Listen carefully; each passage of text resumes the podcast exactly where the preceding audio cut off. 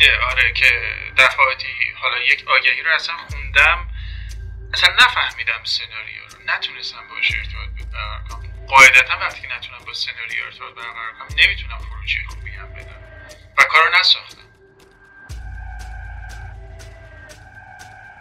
یعنی مشتری شما فرض کن اومدی بهش ده تا سناریو دادی اورجینال، حالا کاری ندارم خوب بوده بد بوده هر چی، در نهایت یه کارو گذاشته جلوی رو تو گفته آه اینو برام بساز.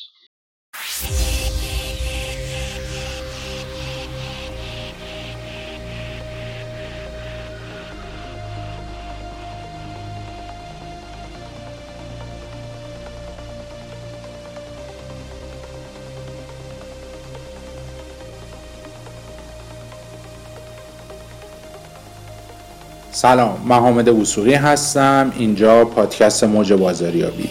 تو این اپیزود به همراه یک کارگردان تبلیغاتی میخوایم درباره ساخت آگهی‌های تبلیغاتی صحبت کنیم. با ما همراه باشید.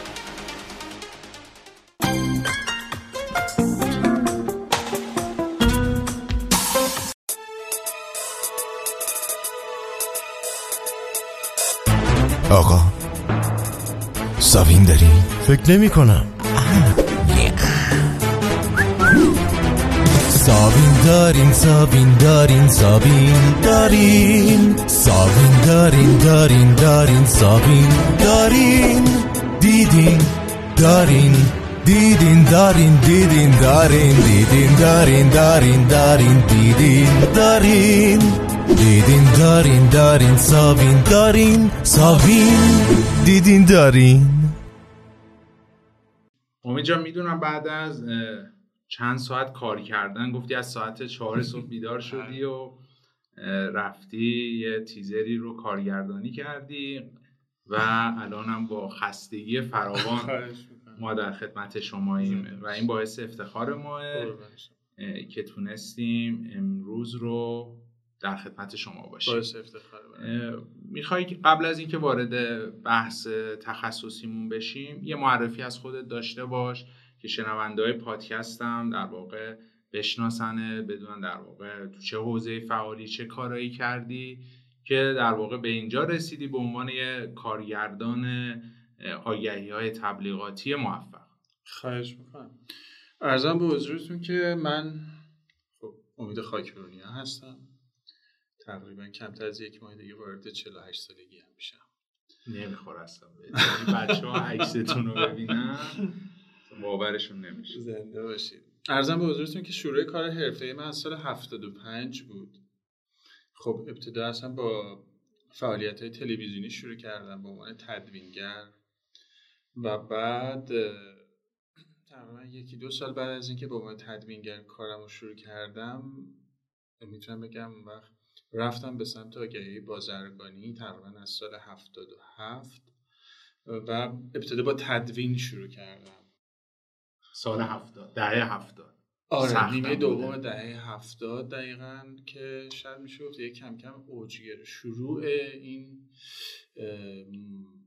در واقع نسل دوم آگهی سازی بعد از انقلاب و دیگه داشتیم به اون دوره‌ای که کنسرسیوم و اینا شروع می‌شد. اینا در واقع نزدیک می‌شدیم. حالا اگه دوست داشتی درباره این قضیه هم یه صحبتی داشته باشیم باشه چشم. بچه‌ها بیشتر اطلاع داشته باشیم. بعد ارزم به حضورتون که خب یک دوره‌ای بودش که حالا اگر درست خاطرم باشه که صدا و سیما اومد، چون اون موقع اگه درست نمیشه دست سروش بود پخش آگهی‌ها. بعد اون وقت اومدن واگذار کردن به خود شرکت‌ها و کنسرسیوم کردم و به این صورت بودش که هر شرکتی یکی از شبکه‌ها رو در واقع پوشش میداد تو بحث آگهی‌ها.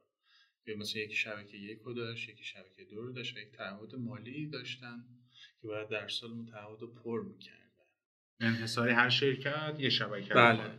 که من اون سال اون سال‌ها وارد شرکت نوین فیلم شدم.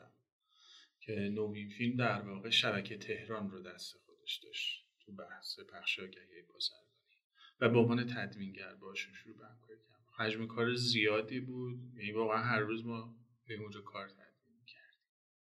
دوره پرکاری بود و تقریبا توی همون سال سال هفتاد و هشت بود که من اولین آگهی تلویزیونیمو ساختم. سال هفتاد و هشت سال هفتاد و هشت.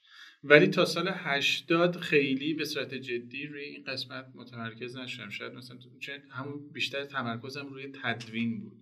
بعد دیگه از سال هشتاد دیگه به صورت جدی بحث کارگردانی رو شروع کردم تو آگهی‌های تبلیغاتی. حالا شاید بد نباشه اینجوری بگم که دوست داشتم در واقع فیلمساز بشم، کارگردانی فیلم بکنم. احساس کردم شاید مثلا این یه راه میونبر باشه برای ماجرا که سریع‌تر برسه. آره. ولی بعد که دیگه وارد بحث ساخت آگهی‌های تبلیغاتی شدم، دیگه انقدر خود این مبحث برام جذاب شد که اصلا خود به خود اون هدف فراموش شد و دیگه کاملا فوکوسم رو گذاشتم روی این سمت. نمکگیر شد. آره دیگه.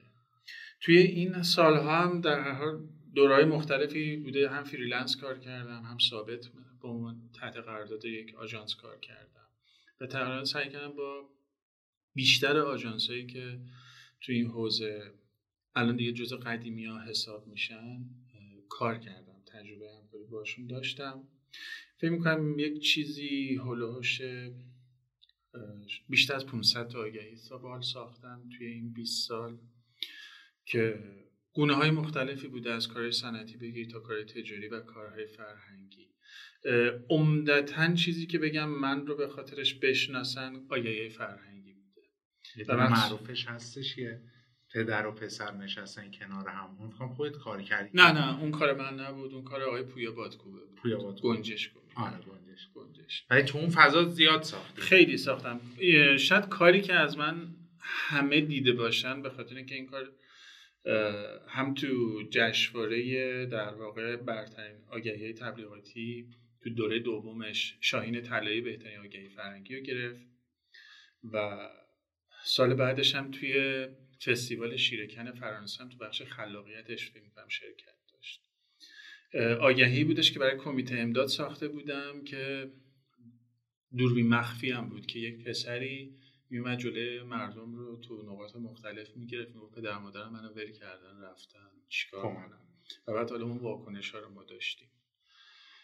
باشه به هر حال تمام این آگهی هم خودتون خوب می‌بینید کار گروهیه. انصاف نیست بگم همش مال منه، نه، قاعدتا یکی ایده‌ای نوشته، مدیریتی بوده توی پروژه، حالا منم کارگردانی کردم و دیگه میگم توی این سالها بیشتر از همه به خاطر این آگهی فرهنگی و شاید میشه آگهی کمیته امداد، یعنی من فکر می‌کنم یه سولوش سی و پنج شش تا آگهی برای کمیته امداد ساختم.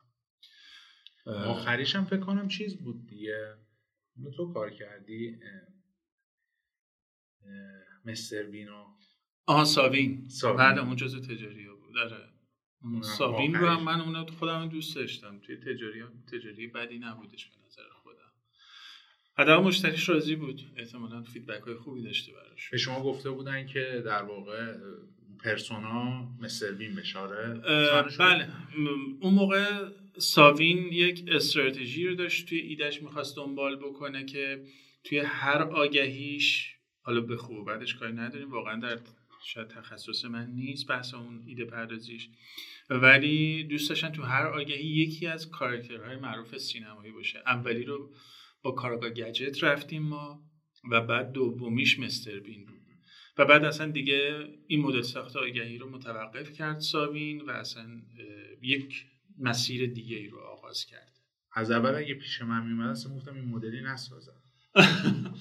نمیدونم واقعا، ولی خودشون راضی بودن از اون دوتا. احتمالا شاید فیدبک های خوبی گرفته بودن، شاید تأثیری براشون داشته، نمیدونم، ولی هر دو آگهی هم خوشبختانه روی آنتن خوب دیده شدن. حالا به این قضیه هم میرسیم که حالا این موفقیت باید با چه معیارهایی از نظر شما بررسی کنیم. خب میگفتید آره این درهای بیوگرافی کلی بودش که خدمتتون عرض کردم. بسیار عالی، ممنون از در واقع این همه رزومه و کار کردن و نهایتا دیگه نه به سمت سینما و فیلم و هنر و این مسائل نرفتی. اون دغدغه که همچنان با هم هستش، یعنی من حالا در حاشیه سینما شاید بتونم بگم به عنوان پژوهشگر و بعضا نویسنده مطالب سینمایی تو نشریات مختلف خب فعالیت میکنم. یه آرشیو هم داری اگه اشتباه؟ بله، من یه آرشیو شخصی هم دارم از سینمای ایران و جهان که برای خودش معروفه دیگه. آرشیو یعنی چی؟ یعنی از بقیه ندارن شما داری؟ بله قاعدتاً یه چیزایی میشه اه. که خود آرشیو اصلا یه بحث جداست دیگه، اینکه شما حالا چی جوری باید تهیه بکنی.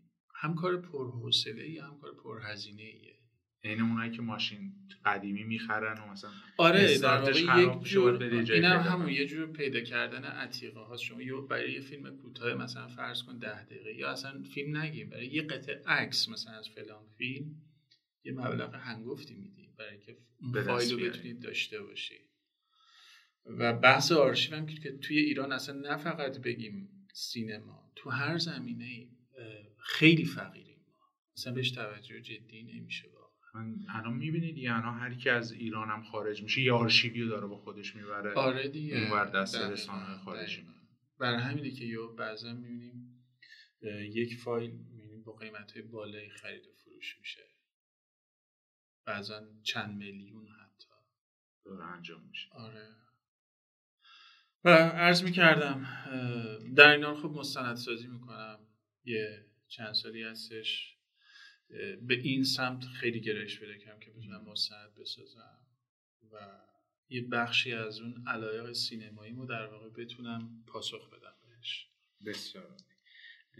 یه سوالی که شاید خیلی از بچه‌ها داشته باشن، حالا شاید یه سری از کسایی که دارن پادکست رو گوش میدن قشر بازاریابی دیجیتال باشن که حالا زیاد درگیر نیستن، بیشتر دارن آگهی رو میبینن. حالا این یه آگهی که ساخته میشود چه مسیری رو طی میکنه تا در واقع اون خروجی نهایی رو ما رو آنتن میبینیم؟ آیا فرایندش مثل ساخت یه فیلم سینماییه یا نه آگهی ساختش متفاوت تر از در واقع ساخت یه فیلمه؟ یه جاهایش قاعدتا شباهت داره، ولی این مسیری که من الان خدمتتون عرض میکنم لزومن همیشه همین مسیر نیست. چون یه موقع هست شما فرض کنید مشتری اصلا خودش مستقیما میاد سراغ من سازنده، من کارگردان. اینو بررسی کنیم، در واقع مشتری بیاد سراغش. آره. مستقیم وقتی که مشتری میادش اینجا مشخصه که مشتری نمیخواد مثلا خیلی هزینه بکنه، چون در هر حال وقتی که میاد سراغ من هزینه های آژانس خب کسر میشه ازش. برآوردهای صاف قاعدتا یکیه، هیچ فرقی نداره، ولی یه سری هزینه ها براش کمتر میشه و احتمالاً میشه گفت در واقع این دسته از مشتری کسایی هستن که خیلی دنبال کمپین و این حرفا نیستن، صرفا یک تک آگهی میخوان که برای یک مقطع مثلا بیان توی یا فروششون یا مطرح کردن برندشون در واقع کمک بشه. خب اینها تو مدل کارهایی که من ساختم مستقیما خودشون با من تماس گرفتن، حالا از طریق واسطه کسی مثلا با من آشنا شدن، پیدا کردن، تماس گرفتن و بعد توی جلسات حضوری که گذاشتیم من خب ازشون پرسیدم که دنبال چی هستن. همشون هم به لحاظ دنبال فروش بود. یعنی اول هدفو میپرسی؟ بله، که بدونم در واقع چه مسیری رو باید براشون انتخاب بکنم و بعد بر اساس اون دغدغه‌ای که دارن خب بهشون ایده پیشنهاد دادم. حالا مثلا سعی کردیم چند تا ایده باشه که هر کدوم با یک سلیقه‌ای هم باشه که ببینم سلیقه‌شون در کدوم یکیه. و بعد وقتی که دیگه سناریو رو تایید نهایی کردن، اون وقتی که وارد پروسه تولید میشیم که از اینجاش بعدش دیگه کاملا با آژانس هم یکیه دیگه، همین فرموله. الان میام مثلا با شما صحبت میکنن اینها، مثلا به میگن که مثلا برند من چه شخصیتی داره، مثلا ددلاینم چیه، ارزش های برندم چیه؟ اصلا به صریح ترین شکل ممکن میگن که آقا ما میخوایم مثلا یه آگهی بسازیم. مثلا فرض کنید مثلا توی اون دوره‌ای که دو سال پیش بود، که سه سال پیش بود، تلویزیون اومد آگهی‌های پخش رایگان گذاشت. تو اون دوره خیلی من مشتری این تیپی بهم زنگ زدن و بلا فقط بساز. آره و همشون بلا استثنا دغدغه‌شون این بود که ما یه کاری می‌خوایم که حالا این فرصت استفاده بکنیم بتونه به فروشمون کمک بکنه. همینو میخواستن. اصلا نه دنبال کمپینی بودن، نه چیزی که بخواد یا مثلا بگیم این قصه آگهی سازیه رو بخوان دنبال بکنن که حالا کارهای بعدی داشته باشن. نه، فقط یک آگهی میخواستن که حالا اون میزان پخشی رو که سازمان در اختیارشون قرار میداد بتونن، یعنی به عنوان یک کارگردان میومدی تو قسمت ایده، سیناریو، اینا هم وارد میشدی. بله بله. و اصلا اونها چیزی به نام استراتژی ارتباطات اصلا. این قضیه رو ندارم و یک پارچگی روی کانال‌های مختلف. به نظر دلیلش چیه؟ این همه در واقع ما یه دانشگاه هم داریم دیگه، پژوهشگاه‌های علوم انسانی که تو حوزه مدیریت دارن مقاله می‌نویسن، پژوهش می‌کنن. این همه کتاب داریم چاپ می‌کنیم، این همه کتاب دارن ترجمه می‌کنن، میگن آقا مثلا بنز فلانه، بی ام دبلیو فلانه، ردبول این مدلی میسازه، هدفش اینه. اینا همونجا میمونه، نه؟ یعنی وارد بازار ما نمیشه. نه نمیشه اصلا. دلیلش چی میبینی؟ نمیدونم درست هستش این چیزی که آخه میدونی دلیلش چیه؟ من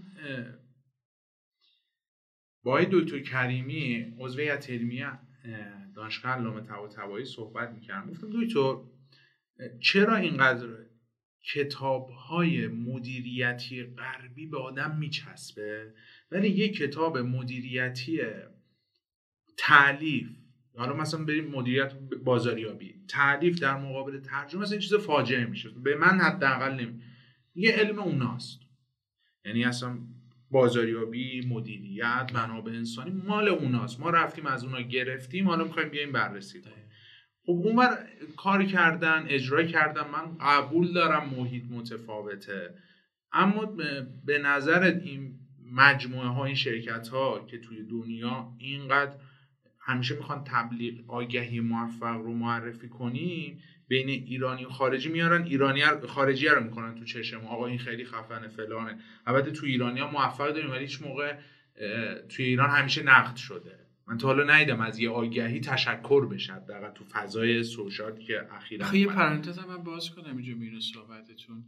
اون چیزی که ما از اون آگهی خارجی میبینیم که به عنوان آگهی خوب میاد معرفی میشه، اتفاقا اینا آگهی تلویزیونیاشون نیستن، عمدتا کارهایی که تو فضاهای دیگه پخش میکنن.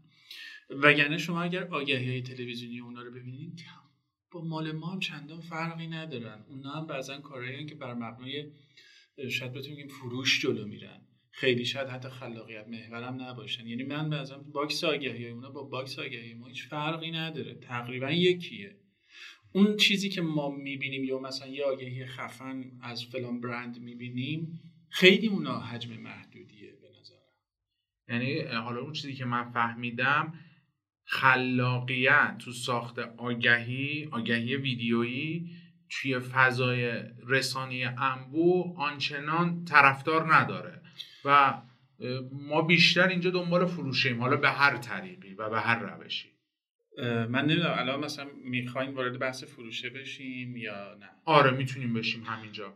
بذار اینو اولش من بگم، ما توی میخوام بچه هم در واقع همراه بشن ببینن که بیس صحبت من چیه و به کجا میخوایم برسیم. ما توی تبلیغات توی دنیا دو تا نگاه عمده داریم، یه نگاه متعلق به آقای اوگیلوی و راسل ریوزه، یه نگاه مال آقای برنباخه. نگاه ها نگاه های کاملا تقابلیه.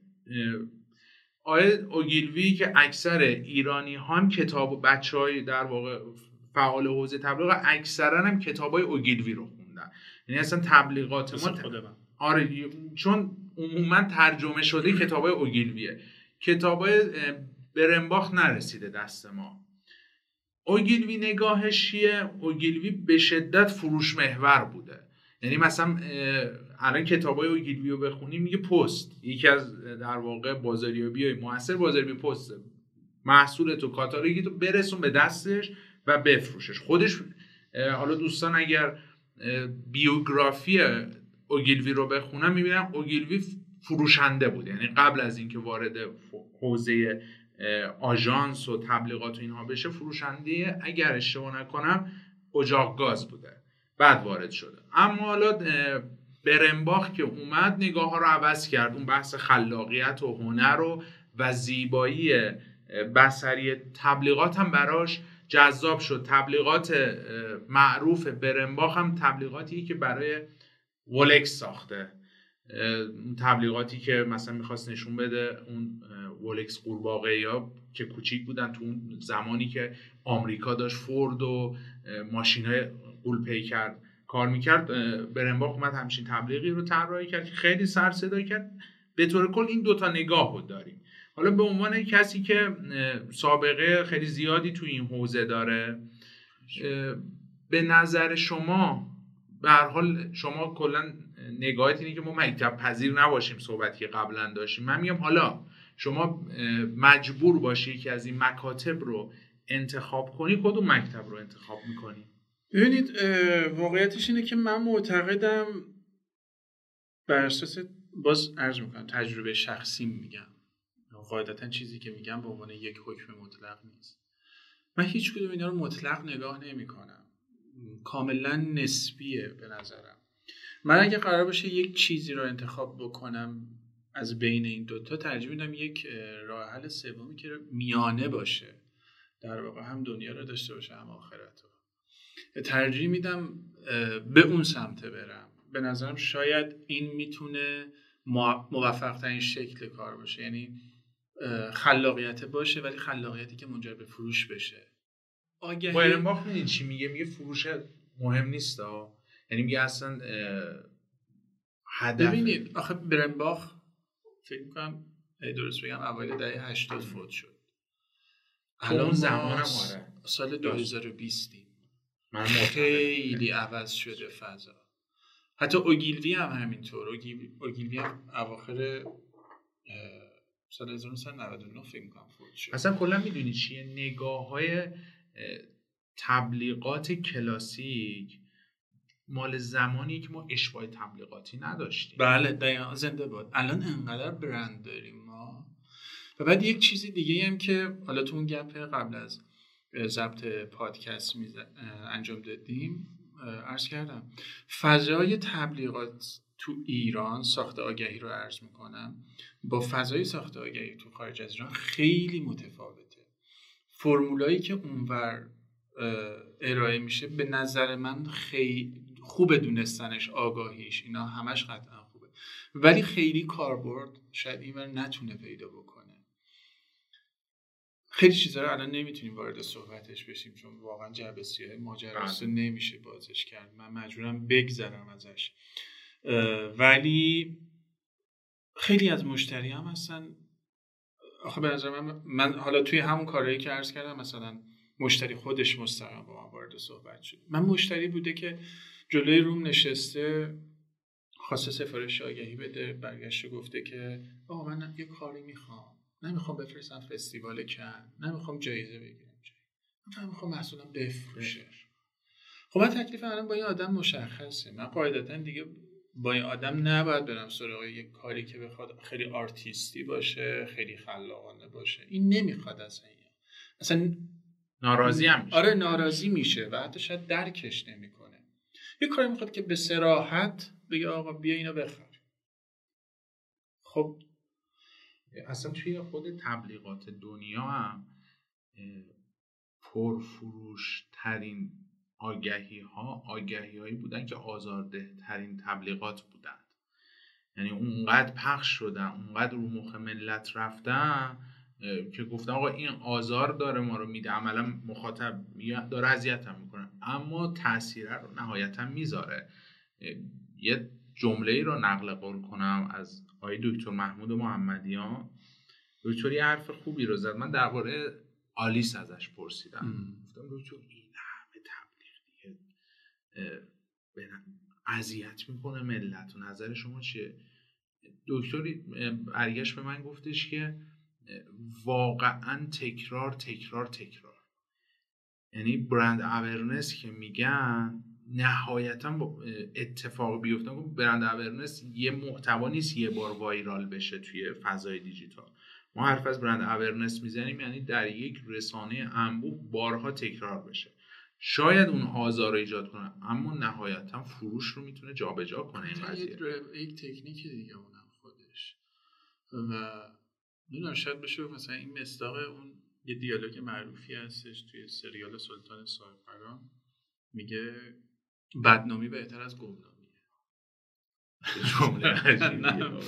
این همون ماجراست در واقع، با ضد تبلیغ خودش رو جا میندازه. الان تو فضای اینستاگرام هم که پر از اینجور افراد. حالا واقعا نیازمند یک تحقیق میدانی هم هست که تحقیق بشه ببینیم آیا واقعا تو فروششون تأثیر داشته آه. یا نداشته. اینوشو واقعا نمیدونم آلیس چقدر تونسته تو بازار سهم بگیره و الان مثلا حتی توی زمینه خودش های به عنوان لیدر بازار حساب میشه. حالا اسم خودش مثلا آقای دوغم بذاره. من تحلیلی خودم دورا دور انجام میدم.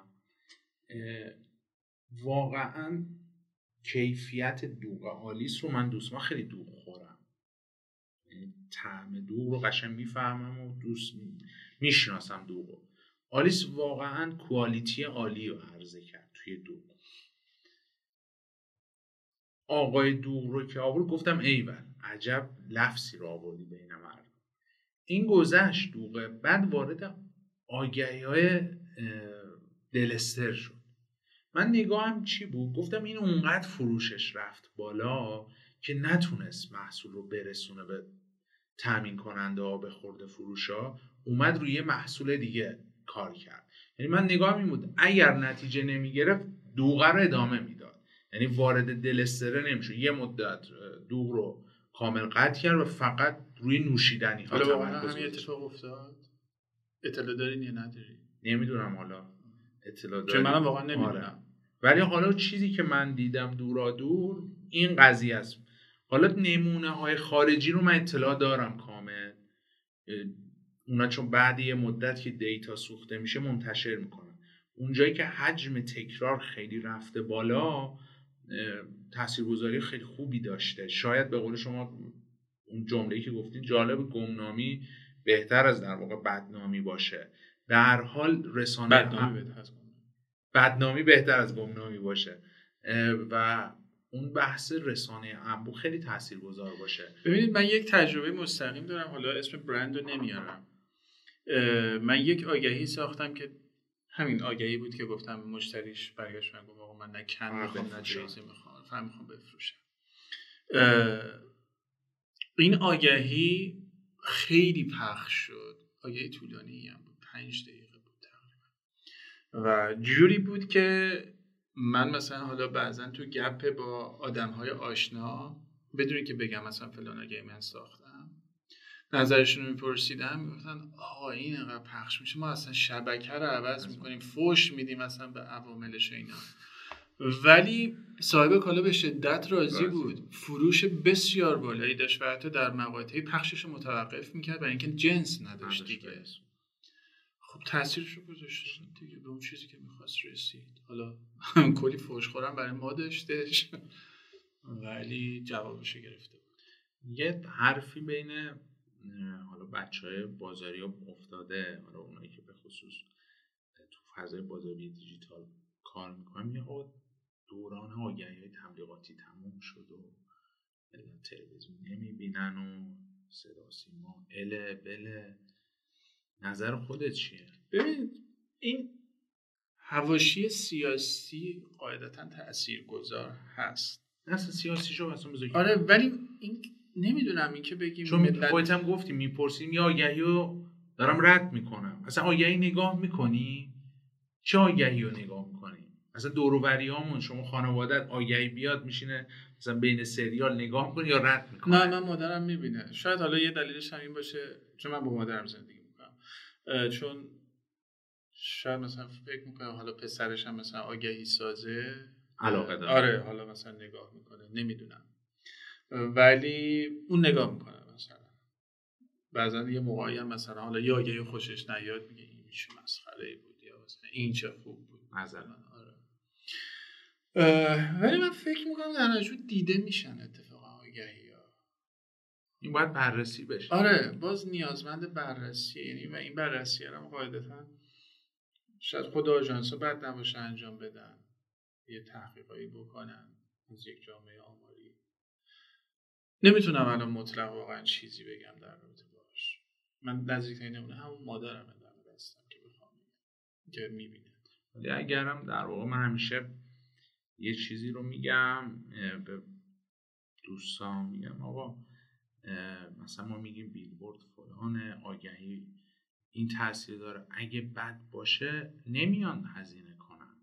به هر حال یه هر کسی به هر حال یه دو دو تا چهار تایی داره قاعدتا، یعنی یه تاثیرگذاری رو داره میبینه که میاد ادامه میده. یه چیز دیگه هم که من مثلا خب عادت دارم وقتی که کارم پخش میشه، فرض کن توی اینستاگرام میام منتشر میکنم کار رو و بعد کامنت هایی که بعضن گذاشته میشه یا پیغام هایی که تو دایرکت میدن، عموما هولوش اینه اه اینو مثلا من دیشب دیدم نمیدونستم مثلا تو ساختی، چه کار خوبی بود حالا یا چه کار بدی بود هرچی. باز خود این نشون میده که حتی اون آدمه که اتفاقا از طیفی هستش که من احساس میکنم مخالف با تلویزیون باشه، آگهی رو داره میبینه، حالا نمیدونم گذری دیده چی بوده، به هر حال مجبور یه جایی ببینی. آره بالاخره واقعا این اتفاق میافته. من بین حرفات فهمیدم آگهی خوب یعنی آگهی که بفروشه. نه آخه ببین بحثای من میگم که بذار اینطوری سوال بپرسیم، سریال دل تموم شد، الان پادکست رو تو تایمی داریم ضبط میکنیم که سریال دل تموم شد، سعید راد اونجا بازی میکرد. بعد تموم شدن سریال هجمایی که علیهش بود گفتش که من سناریو رو نصفه خونده بودم نخونده بودم، تغییر پیدا کرد و آخرش شد این که حالا اینم جای صحبت داره که بازیگری که از سناریو رو رنگ شروع مثلا بره. حالا شما به عنوان کارگردان سناریو رو میبینی انتخاب میکنی تو تیزر؟ توی تیزر بله قطعا که سناریو رو شده رد کنی. من حتی شده به خاطر اینکه یک تیزر رو نسازم چون احساس میکردم خیلی به هم لطمه میزنه به لحاظ اعتباری، از آژانسی که باش تحت قرارداد بودم استفاده دادم. ممنون هستم. البته این قضیه یک بار اتفاق افتاده. من در هر حال درآمد زندگیم فقط از راه ساخت آگهیه، هیچ منبع درآمد دیگه به اعتبارت آره اهمیت. این ریسک رو نمیتونم همیشه ولو به این بگم کارم رد بشه آره. پولش هم نگیری ولی رد میکنی آره، ولی بوده آره که دفعاتی حالا یک آگهی رو اصلا خوندم اصلا نفهمیدم سناریو رو، نتونستم باشه ارتباط برقرار کنم. قاعدتا وقتی که نتونم با سناریو ارتباط برقرار کنم نمیتونم خروجی خوبی هم بدم و کارو نساختم به این دلیل که آقا من اینو نمیفهممش. چند باری پیش اومده آره اه. ولی خ... اونقدرم زیاد نیست که بگم همه مثلا قشنگ انتخاب بکنم آره. شاید مثلا بشه گفت یه میزان ده به یک داشته مثلا. یه مبحث حالا درباره آگهی خوبم نظری داری که مثلا از دید تو مثلا بین یه نمونه‌ای که مثلا این نمونه رو می‌بینی آگهی و مثلا من یه آگهی میارم میگم امید نظر درباره این آگهی چیه؟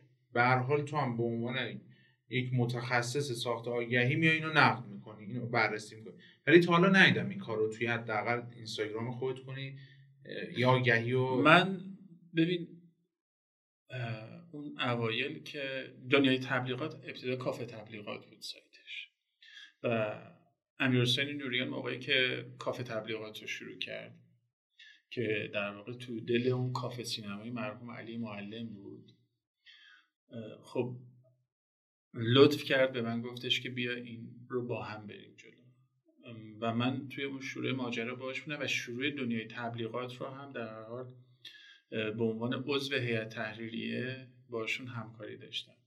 از جمله کارهایی که انجام میدادم نقد آگهی تبلیغاتی بود و حتی یه دوره‌ای هم با روزنامه فرصت امروز در واقع باز تو بحث نقد آگهی تبلیغاتی گفتگو داشتیم. حالا ولی تجربه خوبی برام نبود چون به شدت ظرفیت نقد تو تبلیغات پایینه. شاید حتی خودم هم همینجور باشه، یکی بخواد بیاد کارو نقد بکنه مثلا بکنه ششون. یادت بود من یه آگهی رو نقد کردم؟ بله یادمه. گفتم سر اون کار دوستی که کارگردان اون کار بود و از دوستای قدیمی خودم هم بود، به خاطر لایکی که پستشون زدم منو ریموو کرد. جدا؟ بعد میدونی جالبش چیه؟ از اون شرکت به من زنگ زدم، تشکر کردم. تشکر کردم. خدا شاهد. چه ظرفیت ظرفیت از واحد تحقیقات بازارش هم بود. گفت ما این قضیه رو میدونستیم، یعنی ما قضیه ولی میگفتیم این تاریخ... کاراکتر مرد و زن عوض بشه، مثلا میگیم مردا مثلا این مدل همش خانوما نیستن، آقایون هم هستن. قشنگ زنگ زدم گفتم ممنون دقت کردی و تشکر کردم این قضیه. پس پست منو دیده بود. آه. من یادم آره منم قبل مثلا فکر کنم دو سه سال پیش بود دوباره یه نقد دیگه ای کرده بودم، یه در واقع برندی بود روغن مایه تولید میکرد، بعد یه آقای میخواستن هی ضبط کنن، آشپز بود، روغن دستش بود، میگم ببین دیدی یا نه آگهی رو؟ میگه شروع کنیم، میگه نه فیلم برداری میخواد کنیم تا برسه برسه منتظر اون روغنه بیاد، که در واقع روغنه میاد شروع میکنه. بعد روی آشپزه یه صدا گذاشته بودن که این صدا هیچ سنخیتی با این کاراکتر نداشت، یه صدا خیلی در واقع کلوفتی بود که اصلا به چهره این نمیخورد. اومدیم حالا درباره این صحبت کردیم، آژانس منو در واقع پیدا کرد و بلاک کرد و اصلا هیچ ظرفیتی واقعا ندارن. و البته اینم وجود داره نقدی که سازنده باشه به نظرم به اطلاع کمک میکنه. ببین آخه من هیچ مفهومو نمیفهم نقد سازنده یعنی چی؟ نقد نقد قرار ایراد بگی. نه میدونی نقد سازنده یعنی چی از دید من؟ من میگم بگو بگو اشتباهی یا نه، نقدی که با خصومت نباشه. اوکی اینو میفهمم، ولی خب اصولا من احساس میکنم حتی تو سینمامونم نه میدونم بگم آگهی همه شما تا یه نقد میکنی میگن که آ این یا دنباله یه حالا تو آگهی مشخص بگین آقا این اصلا قرار بوده این آگهی رو خودش بسازه نتونسته حالا داره مثلا میکوبه، حتی مؤدبانه بگو، خصومت نگو. این چیزا رو شنیدم و به نسبت به خودم واقع تجربه جذابی نه نبود. و بعد یک چیز دیگه ای هم بعدن یه مقدار جلوتر که رفت بهش رسیدم، دیدم من به عنوان یک کارگردان که وقتی خودم دارم فعالیت میکنم من منفعت دارم توی این حرفه. بله. بعد وقتی که میام یک کار دیگر رو نقد میکنم هم ناخودآگاه ممکنه این ذهنیت رو وارد بکنم به همکار دیگرم که این آدم شاید به خاطر هم بحث رقابته الان داره منو میکوبه.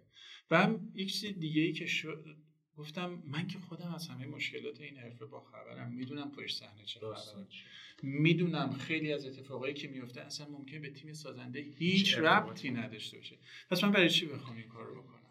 همین نکته رو گفتیم. من به نظرم یه آگهی باید یه بازاریاب باشه، یه کارگردان در واقع تیم هنری و خلاقیه، عموما اون بازاریابه حذف میشه و مستقیم حالا دی... خیلی از مواردم دیکته میشه. یعنی من خودم حالا منم در واقع دارم کار دیجیتال مارکتینگ انجام میدم دیگه، مثلا این پست رو نشون میدم میگم آقا این اینستاگرام فلان برندی که مشابه شماست، اصلا من مشتری داشتم اومده نامبر وان حوزه خودش و سایتش رو گذاشته جلوی من گفته اینو میخوام، یعنی بری بالا بیای پایین اینو برای من بذار من تجربه داشتم. دقیقاً خودم همین تجربه داشتم. یعنی مشتری شما فرض کن اومدی بهش ده تا سناریو دادی اورجینال، حالا کاری ندارم خوب بوده بد بوده هر چی، در نهایت یه کارو گذاشته جلوی رود گفته آقا اینو برام بساز. ریسک پذیری اتفاق نمیفته. اینم میدونی دلیلش چیه؟ فرق بازاریاب، خیلی سوال میپرسن میگم فرق یک مدیر بازاریابی با یک مدیر مالی چیه؟ بازاریاب خیلی ریسک پذیره، یعنی خیلی جا مثلا ما توی مارکتینگ هر موقع حرف از تضمین میشه باید بخندیم، چون فضا فضایی که مشخص نیست چیه. و حالا اینم بهت بگم از دید من فرق خارج، این منظورم هم اروپا، آمریکا، آژانسایی که دارن کار میکنن با مایی که داریم اینجا کار میکنیم اینه که اونها سناریو مسیری که میخوام برند خروجی یک تحقیقات بازاره. یعنی شعار نیست، واقعا میرن بررسی میکنن تو اون جامعه آماری که بازخورد این کاری که میخوان انجام بدن چیه شده. اون سرمایه‌ای که داره هزینه میشه، چون فضا فضای اقتصاد آزاده دی، بازار آزاده، اونجا برای تومن تومنش زحمت کشیده و یه تومن بالا و پایین احتمال داره شرکت تحت تاثیر باشه و خروجیش میشه. این یه مقدار توی کشور ما تحقیقات بازار گمه. یعنی من خودم وقتی یه پروژه رو میخوام استارت بزنم، صفر تا صدش رو دارم، به مشتری میگم آقا تحقیقات بازار باید انجام بشه، اینقدر هزینه است. هزینه رو میگم میگه خداحافظ، برو تو اجرا. ما مجبوریم یه مطالعه میکنیم و وارد اجرا میشیم. این پروسه به هر حال هزینه بره، زمان بره و اونها حاضر نیستن اون زمانه رو بزنن. بعد ما دقیقه نودی هم هستیم، وای میسیم وای میسیم میگیم آقا فردا این آگهی رو به من برسون. این که کلا اصلا دیگه شده تبدیل به یک اصل تو تبلیغات، رو مگه اینکه خلافش ثابت بشه ثابت بشه چقدر زمان میبره ساختی آگهی؟ ببین من آگهی ساختم که بگفتن که آقا این باید هست فردا رو انجام بشه، یعنی شما باید الان برید بسازی بیست و چهار ساعت تدوین فلان میسازن. این حالا با ارتباطی که اون آژانس داره مثلا میتونه خیلی سریع مثلا پس فردا ببره برسون. ولی آگهی هم بوده که واقعا مثلا شما فرض کن سه هفته یه دیدیم پیش تولید داشتیم به خاطر پروداکت سنگینش. سناریو مشخص میکنه از همه بیشتر که چقدر زمان میدن. مثلا سابین چقدر زمان برد، چطور بود داستانش؟ چون یادم دنبال کاراکترش هم بودی. آره آره برای اون مستر بین اصلا فراخوان دادیم که بتونیم یک بازیگر پیدا بکنیم ویژگیر داشته باشه. همین یه نفر پیدا شد یا بودن کسای دیگه؟ چند نفر اومدن چند نفر اومدن چند یه دو سه نفرم خودم تو ذهنم بود اومدن، ولی در نهایت اون آقای فرید تهرانی اگر اسمش درست یادم باشه به واسطه یادم نیست دوستان مدیر تولید فکر می‌کنم معرفی کرده بودن و بعد دیدیم اصلا خودش صفحه داره تو اینستاگرام، تو پاریس هم رفته بود. آره پاریس هم رفته بود آره و پیدا شد. ما برای اون کار خیلی معقول در واقع پیش تولید رفتیم، یعنی فکر میکنم چهار پنج روز پیش تولید رفتیم، چون دکورمون در واقع همون دکور تیزری بود که کاراگاه گجت هم توش گرفته بودیم. ما دکور در واقع آماده بود، یه پروسه ساخت دکور رو نداشتیم. در واقع اون دکور رو ما تو دل یه هایپر متروکه زدیم که چون از اجناسای خود هایپر هم بتونیم استفاده بکنیم توی شلف‌ها و یخچالا، ولی خب توش ساخت و ساز داشتیم. تمام در دیواره اون چراغ مثلا صفحه‌های نور و اینا رو همه رو ما ساختیم. در نتیجه دیگه پروسه ساخت دکور نداشته. دیگه بحثی که بازیگر رو انتخاب کردیم مثلا دو روز بعدش کار ساختیم، یه روز فیلم برداری شد، چون ویژوال خاصی هم نداشت یه روز هم تدوین شد. آره. اون قبلیش هم مثلا کاراگاه گجت هم بازیگرش رو زود پیدا کردیم، چون از ابتدا مثلا من اکبر عسکری رو گفتم این به نظر من خیلی خوبه، قبلا هم گجت رو بازی کرده. پروسه دکورش بود که یه چهار روز طول کشید، ولی جفتشون به لازمه‌مندی باز اینا هم بودن یه هفته. توی آگهی ها یه سری آگهی ها رو دیدی این خارجی ها باید چند بار آگهی رو ببینی بفهمی داستانشیه، یه مدار مفهومی مثلا به پستت خورده اینجور آگهی ها؟ یعنی بار اول نگاه میکنی نمیگیری چی میخواد بگه، یعنی خیلی مادر خلاقانه کار کردن و اصل داستانه رو نمیگن چیه. برای خودم که تا جایی که فکر میکنم پیش نیومده. توی بقیه آگهی‌های داخلی هم که دیدم باز چنین چیزی یادم نمیاد اصلا. شاید یک دلیلش هم برگرده به خود مشتری، چون مشتری هم به هر حال یک سلیقه‌ای دارن دیگه که بخوان تعیین کننده باشه.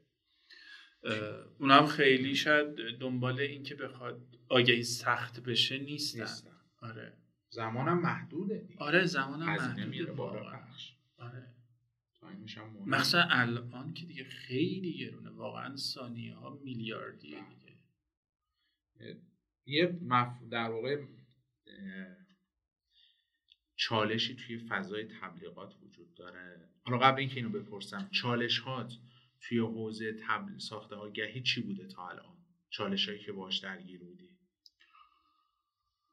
والا یه شکل ثابت نداشته. مثلا چند تا چیزی که اذیتت میکنه تو ذهنت، بحثای حالا فنی میخواد باشه، از سمت در واقع پخش میخواد باشه، به طور کل چیزی که برات اذیت کننده بوده. ممیزیه پخش که اصلا جای خود داره.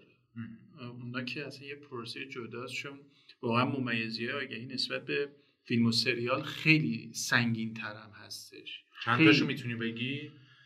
ببین قانونمند که نیستش بگیم مثلا این آقا اینا نیستش، یه کلاس یک... درس هست. آره یه چیزه دیگه به تجربه میشه. یعنی شما مثلا ممکن الان این آگهی رو میبری میدی برای شورای بازرگانی که کد بگیره، کد میگیره هر آگهی کد، بعد اون وقت مشتری میاد آقا روی اون آگهی یه اصلاح کوچیک مثلا فرض کن مثلا در حد صدا نه تصویر دوباره باید بره دوباره باید بره کد بگیره. دوباره که میره کد میگیره یا چهار تا اصلاح روش میزنه آگهی برمیگرده. یعنی کسی که دیده یه نفر آره. دیگه بوده و یا برعکسش حتی اتفاق میفته. یعنی مثلا شما فرض کنید این آگهی الان میاد رد میشه، یا میبینی مثلا توی شورای بعدی که میاد حالا دوباره میفرستن قبول میشه یا با یه اصلاح کم.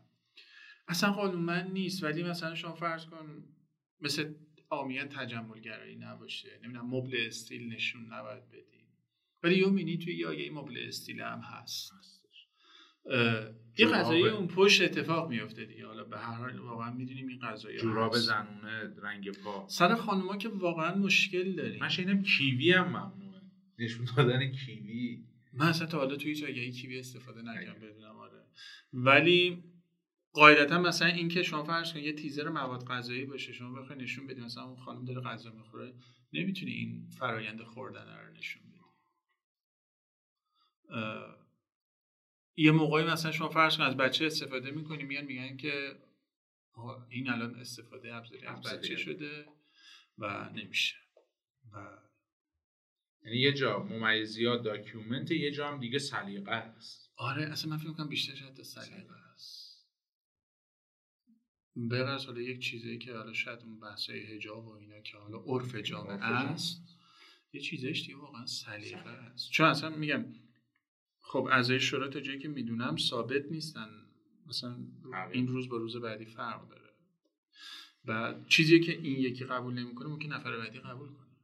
این چیزاییه که من مخاطب وقتی آگهی رو میبینم اینا رو نمیبینم. نه دیده نمیشه، اینا محدودیت ها. آره و بحث من همیشه با همکارایی هم که میان انتقاد میکنن قور میزنن ساده فضای آگهی همینه.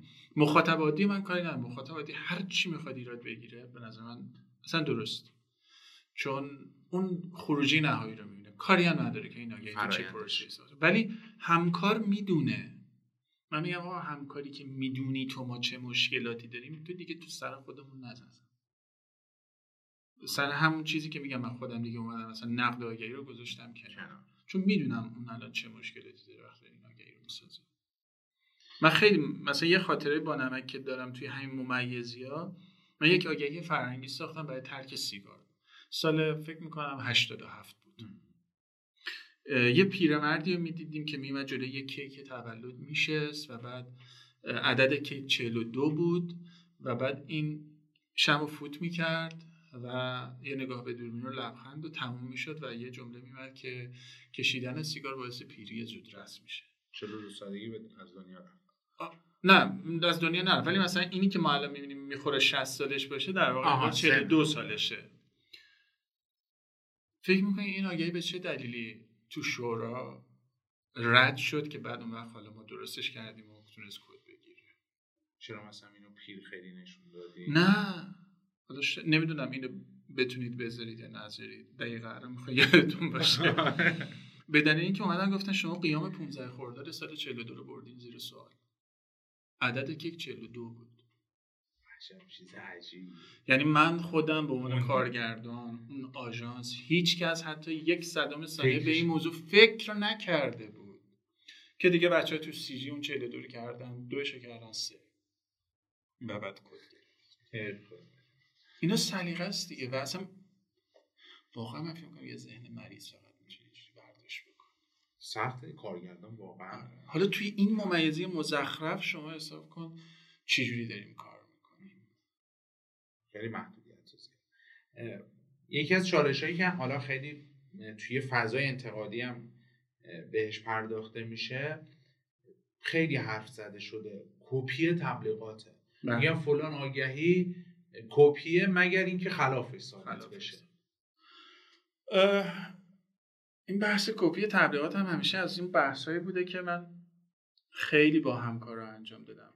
من بحث میدونم چه بحثی رو میخوام داشته باشم، چون یه قسمت از این کپی تبلیغات که همون بحث کارفرما میاد و من اینو میخوام.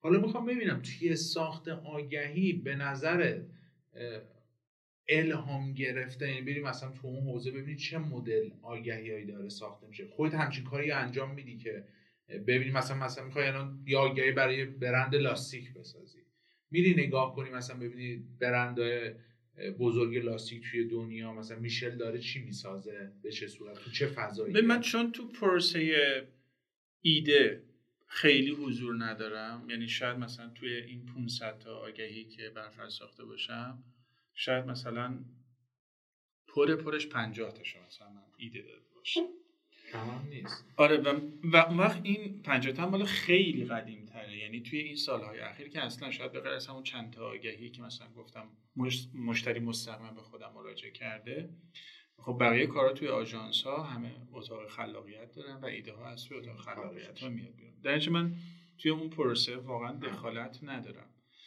ولی خب من فکر میکنم ببینید مثلا حتی فیلمسازهای بزرگ جهان هم میگن میگن آقا ما فرض کنیم میخوایم یه فیلمی رو که بسازیم، فلان فیلمه رو میشینیم دوباره میبینیم.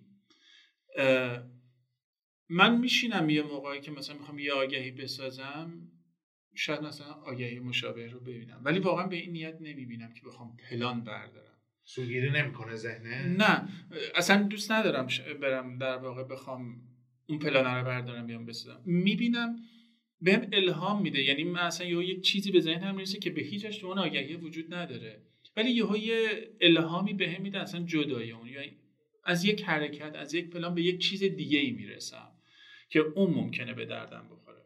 ولی آگهی کپی ساختم اصلا من فکر می‌کنم همه آگهی سازی ما کپی ساختن.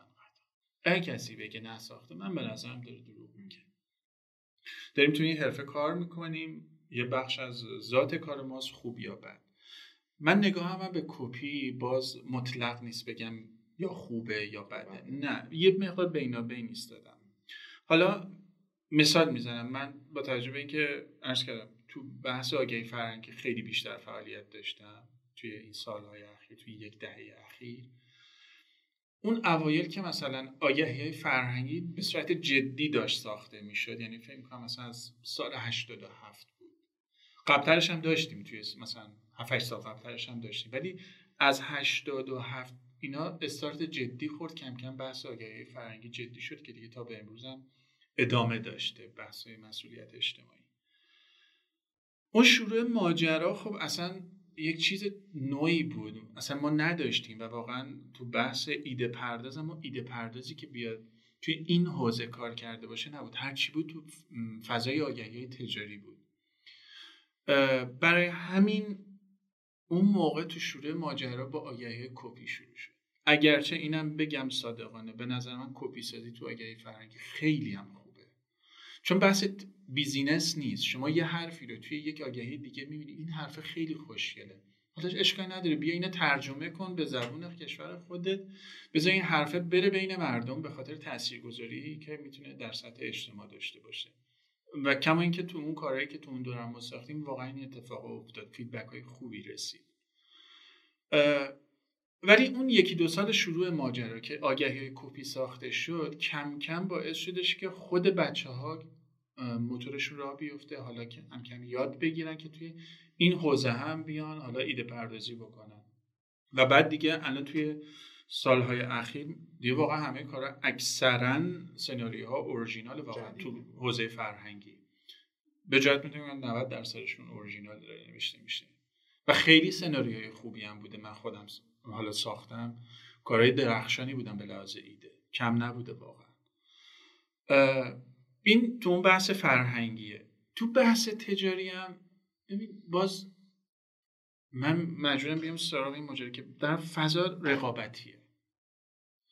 الان اصلا تو آژانس‌های کوچیک که من براشون نمیتونم خط مشت تعیین بکنم. آقا یه مشتری مثلا فرض کن آژانس کوچیک داره که مثلا کلا چهار تا نیرو داره. حالا ممکن یکی یا دو تا یا سه تا مشتری داشته باشه. این مشتری الان اومده کپی میخواد. میگه آقا من اینو میخوام بسازی. من اینو از نظر اقتصادی بهش نگاه میکنم. اون آژانس اگه اینو نسازه حیات اقتصادیش واقعا به خطر میفته. مجبوره برای بقایش کارا رو بسازه. همون محدودیتاست که دیگه آره. میشه. خیلی خوشگله اینا تو هر وقتی که میگیم کپی نباشه فلان نباشه. این شعارها خیلی خوشگله. منم موافقم. ولی واقعیت ماجرا یک چیز دیگه‌ایه. شما باید دووم بیاری. یا انتخاب میکنی که میخوام دووم بیارم یا اینکه نه میری شغلتو عوض میکنی میگی بعضم هم خوبه میرم یه بیزینس دیگه راه میندازم. آژانس‌های بزرگم اگر این اتفاق باز میفته اونا هم بحث‌های رقابتی خودشونو دارن، هزینه‌های سرسام‌آورشونو دارن. من نمیتونم بهشون خورده بگیرم چرا میسازم، ولی امیدوارم تا جایی که میشه کم بشه. تو اون بحث تجاری هم یه اتفاقای خوبی شد یه جاهایی میفته. مثلا شما فرض کن من آگهی کپی ساختم که به لحاظ تکنیکال یک چیزهایی داشته من بلد نبودم. اون آگهی رو وقتی که میسازم یک چهار تا چیز بهم اضافه میشه، یاد میگیرم از قبل اون آگهیه. خب میتونه پس فردا توی یک جای دیگه به درد من بخوره. من این تکنیک رو یاد گرفتم، این ساختار رو یاد گرفتم. یه جای اینجوریش هم خوبه، ولی بدی هم داره قطعا و مهمترین بدیش اینه که خلاقیت شخص رو در طی یک پروسه زمانی از بین می‌بره. طولانی نشه ولی مدلی. آره. چون شما فرض کن مثلا یهو بیای ده تا آگهی کپی بسازی نابود. سناریوی یازدهم یه سناریوی اورجینال بیاد، من کارگردان اصلا استرس هم میگیره که الان چجوری دکوپاژ بکنم، چون توی قبلی‌ها الگو داشتم بر اساس اون الگو حرکت کردم، یه لقمه آماده بوده. الان که حالا خودم میخوام بشن فکر بکنم دیگه این ذهنم از بس درگیر کپی سازی شده، اون خلاقیت ذهنی خودم دیگه از بین رفته. دقیقاً همینطور. به نظرت مثلا دهه هفتاد آگهی باحالی ساخته میشد، دهه هشتاد یا الانی که در واقع دهه نود؟ ببین ما الان به لحاظ تکنیکال خیلی پیشرفت کردیم. از لحاظ تکنیکی واقعا قابل مقایسه نیستیم با دهه هفتاد. الان خیلی بهتره. از لحاظ ماندگاری ولی به لحاظ ماندگاری آخه یه همون بحثی که سر اوگیلوی و برنباخ کردیم که در اون دوره آگهی برند ها کمتر بودن. خب دهه هفتاد ما اینقدر برند نداشتیم، آگهی خوب دیده می شدن. حتی مثلا یه برند گمنامی هم بود آگهیش خوب دیده می شد. ما هنوز آگهی دهه هفتاد اصلا با محتواش کامل یادمونه، یعنی کار گل رنگ، بابا ایران، داروگر، آره نمیدونم ایران خودرو، همه اینا رو هنوز یادمونه. خیلی ایده محور بودن اون کارها. محدودیت زیادم بود و خیلی مجبور آره. بودن برن سمت خلاقیت، استوری داشته باشن. الان این استوری یکی از موارد مهم در مارکتینگ الانی که دارم با شما صحبت می‌کنم میگن استوری تلینگ. الان تو آگهی تبلیغات به جرئت میتونم بگم نداریم نداریم ولی تو مثلا به نظرم ماهواره ترک و تیزرهای ترک از این وقتای ما رو بیچاره بیچاره یعنی همه دیگه خواستن عین تیزرهای ترک بیان همه چی رو روشن بکنن، آه. سایه ها رو از بین ببرن تو ساخت آگهی و فضاهای شیک که اون تیپی داشت. آره. از ببین از زندگی واقعی دور شد. آگهی‌های دهه هفتاد ما دقیقاً به نظر من مبتنی بر زندگی خود جامعه خودمون. آره دقیقاً خودمون بودن. تو خونه‌های عادی می‌دیدی، لباس‌های عادی می‌دیدی، لباسایی که رنگ‌های پاستلی باشن هیچ وقت نمی‌دیدی تو اونا. لباس‌ها عادی بود، همه چی عادی بود. مدل‌ها عادی بود. آره آگهی هم به دل آدم میشه. مخاطبم قشنگ باهاش ارتباط برقرار می‌کرد. شاید یه ایراد به حقی که الان از آگهی میگن اینه که به لایف استایل ما واقعا شباهت نداره. تو یه خانواده می‌بینی مثلا تو یک خانه آنچنانی، یک دکور آنچنانی میزن، لباس شیک و فلان و اینا، بعد نشستن سر میزن یه تن ماهی می‌خورن، چه حالی هم می‌برن. خب غیر منطقیه دیگه، مخاطب پس میزنه اینا. ولی اونم شیک می‌خوام. آره دیگه اونم ش... من... من خودم به عنوان یه سازنده قاعدتاً خیلی محدوده اینکه بخوام بگم چیزی رو میتونم تغییر بدم. تصمیم‌ها گرفته میشه از پیش از تولید تو همون مرحله سناریو تا میرسه به ما. ولی اگر جاهای این فرصت وجود داشته که بتونم کاری بسازم که از این فضای سانتیمانتالیزمی که در واقع بر آگهی حاکم هست، تلاشمو کردم که این اتفاق نیفته. یعنی و واقعا مثلا تو فرض کن مشتری بوده، من براش آگهی ساختم که برای حالا یک سویایی بود و مشتری مدل همین روشن باشه همه چی و این بقیه تیزرای غذایی. من با اتفاق تهیه کننده رفتیم پیش مشتری، من یه پیشنهاد به تهیه کننده دادم، تهیه کننده گفتش که باید مشتری تایید بکنید، بریم پیشش نمونه هاتم بیار. گفتم آقا من میخوام برای اینکه کارشو مثل بقیه آگهی نشه، میخوای همین یه آگهی رو هم پخش بکنی برای اینکه دیده بشه. من میخوام اتفاقا برخلاف اون چیزی که میخوای نریم سراغ روشن کردن، من میخوام مثلا عین فیلم‌های روسی دهه شصت بیام برای شما نورای لک کار کنیم، اصلا قصه رو بکشونیم تو شب که این نورپردازی‌ها آباژور بزنیم، فلان بزنیم، نورای لک بتونیم کار بکنیم، موقعیت متفاوت بشه، بافت تصویری اینجوری بشه. و برای اینکه توجیهش بکنم نمونه بردم نشونش دادم از اون فیلم ها که اینجوری میخوام و حالا خوشبختانه مثلا مشتری پذیرفت اونجا. یا مثلا توی کار ساوین حالا یه آگهی اولیه دو دقیقه‌ای داشت که اصلا درخشان بود. یعنی ما اومدیم یه کاری چیز کردیم که خانواده بیان توی حیاط بشینن، در واقع روی زمین فرش بندازن، یعنی اصلا کلا همون فضای کشیدیم بیرون، سفره رو اصلا بر اساس اون چیزی که میان این اینجا باشه این اینجا باشه. نه کاملا یک سو... یعنی مشتری خودش میگفت پلان برگزینی من از این کار پلان آخرتونه، که از بالای سفره دوری مثلا کری میکرد میرفت بالا، سفرم کاملا شلوغ، عین زندگی عادی ایرانی. که در هر حال خود معاونت بازرگانی سازمان هم از اون کار تعبیر کرد که به خاطر در واقع همین این موضوع که به سراغ مدل سبک زندگی ایرانی رفته بوده. این فیلم‌های اصغر فرادی هم یه همچین مدل و دکوری رو من تو ذهنم میاد. یعنی آره. احساسم درسته، یعنی خیلی به لایف استایل خیلی به لایف استایل نزدیک. خب کارگردان باهوشی هم هست واقعا اصغر فرادی دیگه. و آره دقیقاً زندگی یعنی اون کاراکترها رو درک می‌کنه. شاید سریال دل و عاشقانه این همه در واقع انتقاد شد به خاطر اینکه ما اون نیستیم. یعنی من که ندیدم این کارها رو، نمیدونم بگم متاسفانه یا خوشبختانه عکسم ندیدی هیچی، فقط مثلا فرض کنید یه تیکه هایی آره. توی اینستاگرام مثلا با یه کراوات تو خونه آره، یا مثلا یارو بلند میشه مثلا از کما مثلا سعید راد و بعد حتی یک میلیمتر هم این ریشه در نیامده. چطور آخه چه این چیزی ممکنه؟ اینا به نظر اصلا همون انگار داره از دل تیزر میاد که همه چی باید شیک باشه، همه چی باید تو بیمارستان باشه. آره خب نیست دیگه، این که زندگی عادی نیست اصلا. مثلا تو فیلم و سریال که غلطه بخواد این سمت بره، ولی رفته غلطه به نظر اصلا با مخاطبش هم ارتباط نمیگیره. این همه انتقاد نسبت به دل شده دیگه تو فضای مجازی میبینیم چقدر ناسزا گفته میشه، دور از فضای زندگی. آره دقیقاً تو آگهی هم همین اتفاق داره میفته، توی فیلم و سریال هم همینه دیگه. میدونی همه چی شبیه هم میشه، توی اینستاگرام هم همینه، آره، فضای آره، دیجیتال آره، هم همینه، آره، آره. بلاگرا هم همینه، اتاق رنگیه، یعنی انگار مثلا ما زندگی نمی‌کنیم، خونه نداریم، نمیدونیم به چه صورته. آره.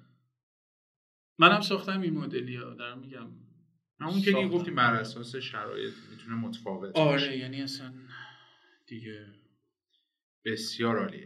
اهل مطالعه هستی آره یا نه؟ چه کتابایی بیشتر میخونی؟ من بیشتر از هر چیز سینمایی آره سینمایی خیلی میخونم و حالا در به رمان هم البته بیشترم رمان‌های من کلا این طبعم کلاسیکه حالا چه تو فیلم دیدن، چه تو موسیقی گوش کردن، چه تو کتاب خوندن.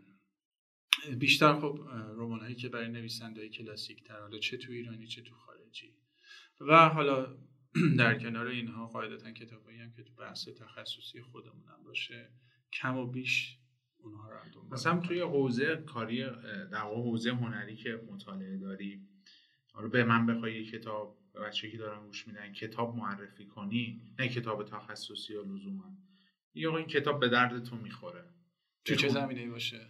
توی بین چیزایی که خوندی تا الان مثلا بخوای معرفی کنی چیزی، یعنی هیچ لزومی نداره تبلیغاتی باشه. نه نه آه. اه ببین من یه کتابی هستش که همیشه میگم این کتاب کتاب زندگی منه. آها دنبال این کتاب بودم. آره و اون کتاب در واقع کتاب گزارش به خاک یونان هستش، نوشته نیکوس کازانتزاکیس، نویسنده یونانی. این کتابو من تا الان دو بار خوندم. دلیلش چی بوده؟ تاثیر گرفت اینقدر ازش؟ تقریبا تو اوایل جوانیم، یعنی مثلا سن بیست بیست و یک سالگی که دقیقا سنیه که آدم پر از سوال و دغدغه است که پیرامون همه مفاهیم از خدا و زندگی و آره همه چی توی اون سرگشتگی یا اون دوره کتاب رسیده است. این کتابو خوندم و مثلا قشنگ انگار مسیر زندگی رو برای من مشخص کرد. یعنی تا به امروز هم شاید من معمولا میگم به دوستان نزدیک که اگر میخوای یه مقدار با من آشنا بشی من چی جوری ام این کتاب رو بخونی انگار منم. یه فیلم هم بخوای بهمون معرفی کنی؟ من از سینمای ایران که همیشه انتخاب شماره یکم گوزن هاست، کار مسعود کیمیایی. یعنی گوزن ها یه مدل دیگه هم تلفظ گوزن ها غلطه. در واقع خود کیمیایی هم اینو توی فستیوال فیلم تهران قبل از انقلاب توضیح میده، میگه گب... گبزن شاخهای زیبایی داره که باعث بدام افتادنش میشه و پاهای زشتی داره که باعث فرارش میشه و میگه این وصف حال آدمهای این فیلمه. اگرچه یک دلیل جانبی دیگر تایی داره که مثلا این چیزی که کیمیایی میگه این مقدار حالا برای اینکه ماجرا رو به یک سمت دیگه بکشه. در واقع اصلا ماجرای فیلم با توجه به کاراکتری که قدرت رو دیدین، کاراکتر قدرت در هر حال یک چپه دیگه و یک تابلوی معروفی دارن در رابطه با واقعه سیاه‌کل که یک گوزنی هستش، کاراکتر در واقع توی اون تابلو کشیده شده، این گوزنه داره از اونجا میاد. پس این فیلمیه که این آره این فیلم به نظر من تأثیرش خیلی بزرگ بوده توی سینمای ایران و شاید حتی تو اتفاقای بعدی اجتماعی که توی ایران پیش میاد. خارجی چی؟ توی سینمای جهان هم فیلمی که خب خیلی دوستش دارم و به نظر من مثل یک تابلوی مینیاتور میمونه، پدرخوانده. هم یکش و هم دوش رو به یک اندازه دوست دارم، کار فرانسیس فورد کوپولا. حرف نداره. آره و درخشان فیلمه، هیچیش نقص نداره، نمیتونید یک پلانش رو حتی بردارید، قشنگ همه چی میاد. این یه تابلوی مینیاتور درست شده. نظر در رستگار شاوشنگ چیه؟ یک آی ام دی بی فیلم خوبیه ولی نمیفهمم چرا باید یک آی ام دی بی باشه. در اون حد واقعا نیست. یعنی برای من من الان بخوام صد تا فیلم عمرمو بگم از سینما این جزوش نیست. جزوش نیست. انقدر فیلم خوب میتونم بچینم جلوتر از این. نمیدونم چرا واقعا چه چیزی وجود داشته که برای مخاطب فیلمم میدونی حالا کلا محتوا ما یه بحثی داریم توی کانتنت، حالا همین آگهی هم میاد توی مجموعه کانتنت قرار میگیره. میدونی چی میگیم ما؟ ما میگیم ما بازاریابا میگیم ما میایم سفر مشتری رو طراحی میکنیم و در سفر مشتری ما از نگاه شرکت به بیرون نگاه نمیکنیم، از نگاه مشتری به بقیه نگاه میکنیم. یعنی گاه همین چیه الان نگاه کن، شاید خیلی از آثار فاخر سینما یا اصلا آثاری که توی تبلیغات جایزه میبرن لزوما آگهی پرفروشی نیستن. نه. مثلا خود ستگادی میگه میگه اصلا برای من تومنی ارزش نداره فلان آگهی مثلا کنو برده، شیر طلایی میگن دیگه برده، مثلا مهم نیست برامون این قضیه. توی سینما هم این قضیه میتونه اعلام، یعنی توی مح... به هر حال اونم یه محتوای دیگه قبل اینکه در واقع بازاریابی محتوای مد باشه اونجا در واقع داشتن تولید محتوا می‌کردند. یه نگاه مخاطب پسند وجود داره، یعنی تو میای برای مخاطب محتوا رو تولید کنی. یه جا میاد در واقع برای قشر متخصص، برای قشر هنری، که تو سینما هم, هم به نظر من میره تو هنر و تجربه هستش قطعا. حالا سینما خب به نظر من یه مقدار بحثش شاید با آگهی فرق بکنه. آگهی برخلاف سینما به نظر هنری نیستش که در هیچ کدوم از قسمت‌های مدل‌های آگهی سازی من کارگردان بخوام چیزی بسازم که دغدغه خودم باشه یا مثلا برای دل خودم بسازم. این اتفاقا اونجا نمیفته. ولی تو سینما میتونه. شما اصلا میتونی خودت سرمایه بذاری. میتونی یا یکی پیدا بکنی که سرمایه‌گذارش علاقه‌مند باشه به اینکه بخواد یک چنین کاری که دغدغه داره ساخته بشه. چه توی ایرانش چه خارج از ایرانش. وگرنه خب باز قالب در واقع جریان رایج سینما در همه جای دنیا قاعدتاً بحث مبتنی بر گیشه است. گیشه تو همه جای دنیا هم هستش. در اون بحث اقتصادی خیلی مهمه. این چرخه باید بچرخه دیگه. ما تو سینمای ایران هم داشتیم واقعاً، حالا نمیدونم این اسم باز قابل پخش بشه براتون یا نه، مثلا شما پرویز سیاد در نظر بگیرید. در سینمای قبل از انقلاب پرویز سیاد میومد سریای صمد رو میساخت، فیلم‌های کاملا تجاری و بفروش. بعد این فیلم‌ها رو میساخت، فروش میکرد، پول به دست میآورد، میرفت اون وقت به عنوان تهیه کننده وای میساد پشت سر فیلمسازایی مثل مسعود کیمیایی، سهراب شهید سالس، علی حاتمی و اینا که اونها اون وقت اون فیلم‌هایی رو که دغدغه داشتن، حرف داشتن و بسازن. این خب خیلی شکل درخشانه به نظر. شما این کارا رو بکنی، پوله رو به دست بیاری، حالا بری اون جایی که دغدغه‌ات هستش هزینه بکنی. این به نظر من بهترین حالت. هم دنیا رو داری هم آخرت. رسیدیم به حرف اول. آره. ممنون از توضیحاتت. جمله آخری داری بگیر، یه سخن پایانی که جمع‌بندی کنیم و تو هم بری استراحت کنی. نه واقعاً دمتون گرم، خیلی گپ و گفت خوبی بود، خیلی لذت بردم از بابتش و امیدوارم که در صحبتایی که کردیم برای مخاطبی که الان داره میشنوه مفید فایده بوده باشه. دست شما درد نکنه. ممنونم از دوستان عزیزی که تا اینجا همراه ما بودن. عموما پادکست های ما طولانیه، سعی میکنیم که تا جایی که مهمان توانایی داره خسته نشده، چون الانم تو دورانیم که با ماسک داریم صحبت کنیم. الان ماسک من حداقل عرقی کرده، الان یه اکسیژن پیدا کردم. امیدوارم که راضی بوده باشیم. به هر حال با کامنت ها، نظرات شما ما متوجه میشیم که تمایل شما به کدوم سمت. مشارکت داشته باشین. دمتون گرم. حتما کانال موج بازاریابی رو سابسکرایب داشته باشین، هم رو شنوتو، هم رو کست باکس. میتونید ما رو دنبال کنید. تا یه اپیزود دیگه، خدا نگهدار.